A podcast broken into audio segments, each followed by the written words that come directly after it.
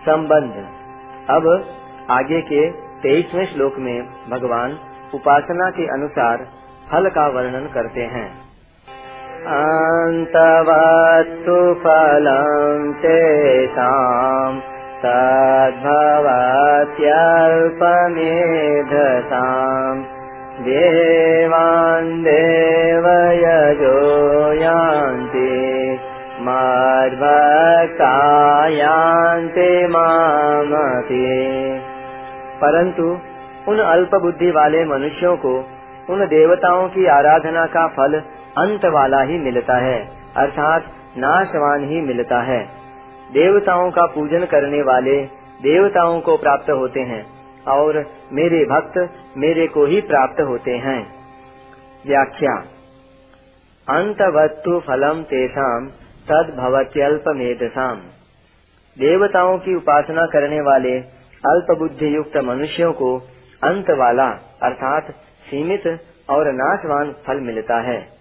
यहाँ शंका होती है कि भगवान के द्वारा विधान किया हुआ फल तो नित्य ही होना चाहिए, फिर उनको अनित्य फल क्यों मिलता है?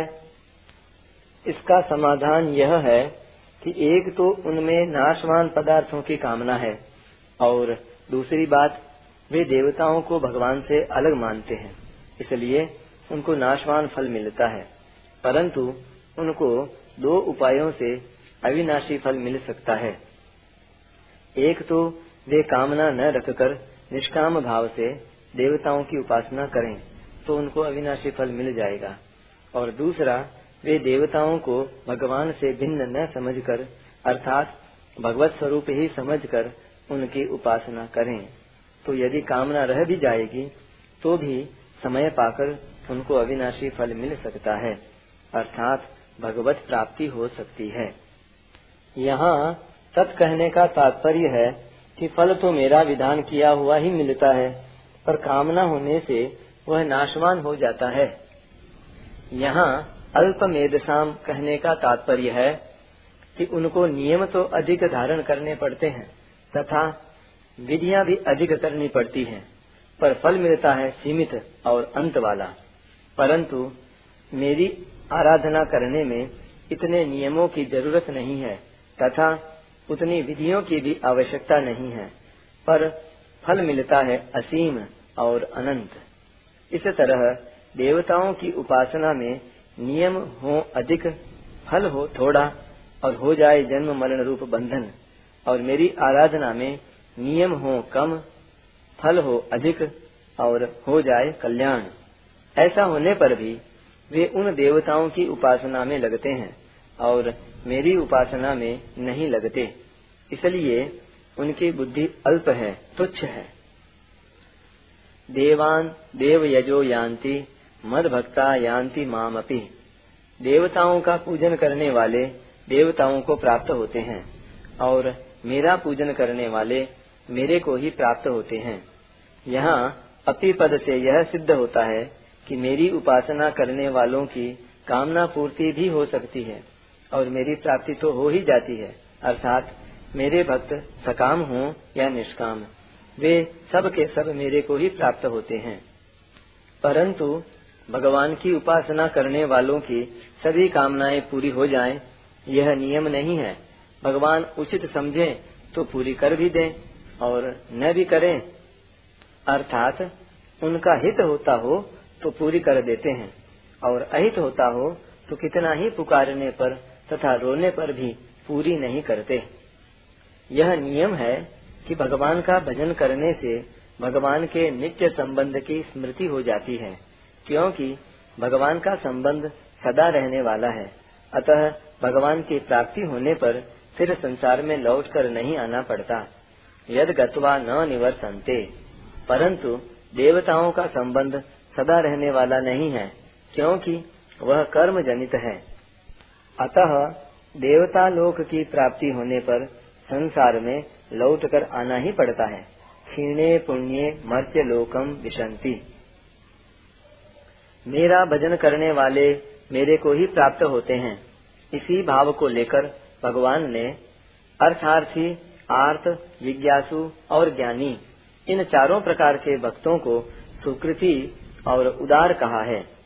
यहाँ मद भक्ता यान्ति मामपि का तात्पर्य है कि जीव कैसे ही आचरणों वाला क्यों न हो, अर्थात वह दुराचारी से दुराचारी क्यों न हो, आखिर है तो मेरा ही अंश। उसने केवल आसक्ति और आग्रह पूर्वक संसार के साथ संबंध जोड़ लिया है। अगर संसार की आसक्ति और आग्रह न हो तो उसे मेरी प्राप्ति हो ही जाएगी विशेष बात, सब कुछ भगवत स्वरूप ही है, और भगवान का विधान भी भगवत स्वरूप है ऐसा होते हुए भी भगवान से भिन्न संसार की सत्ता मानना और अपनी कामना रखना, ये दोनों ही पतन के कारण हैं। इनमें से यदि कामना का सर्वथा नाश हो जाए तो संसार भगवत स्वरूप दिखने लग जाएगा। और यदि संसार भगवत स्वरूप दिखने लग जाए तो कामना मिट जाएगी।